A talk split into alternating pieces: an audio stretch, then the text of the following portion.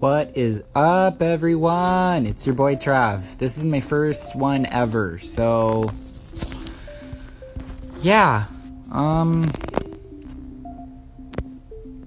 Yeah, so I'm to tell you a little bit about what my podcast is to be about. This new podcast that I'm to start doing is about. It's about pretty much stating that not all Mormons are the same. That's first and foremost. Second of all, there might be some controversial topics that'll be heard, but you know, that's just everyday life.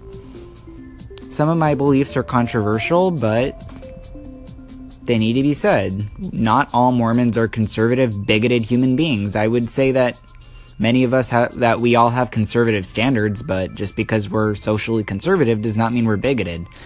And lastly, I just want to let you guys know that if you ever feel um, like something offended you, or if something, if you didn't agree with something, I want you to know that please let me know. I don't want to offend anyone, but um, yeah, just let me know.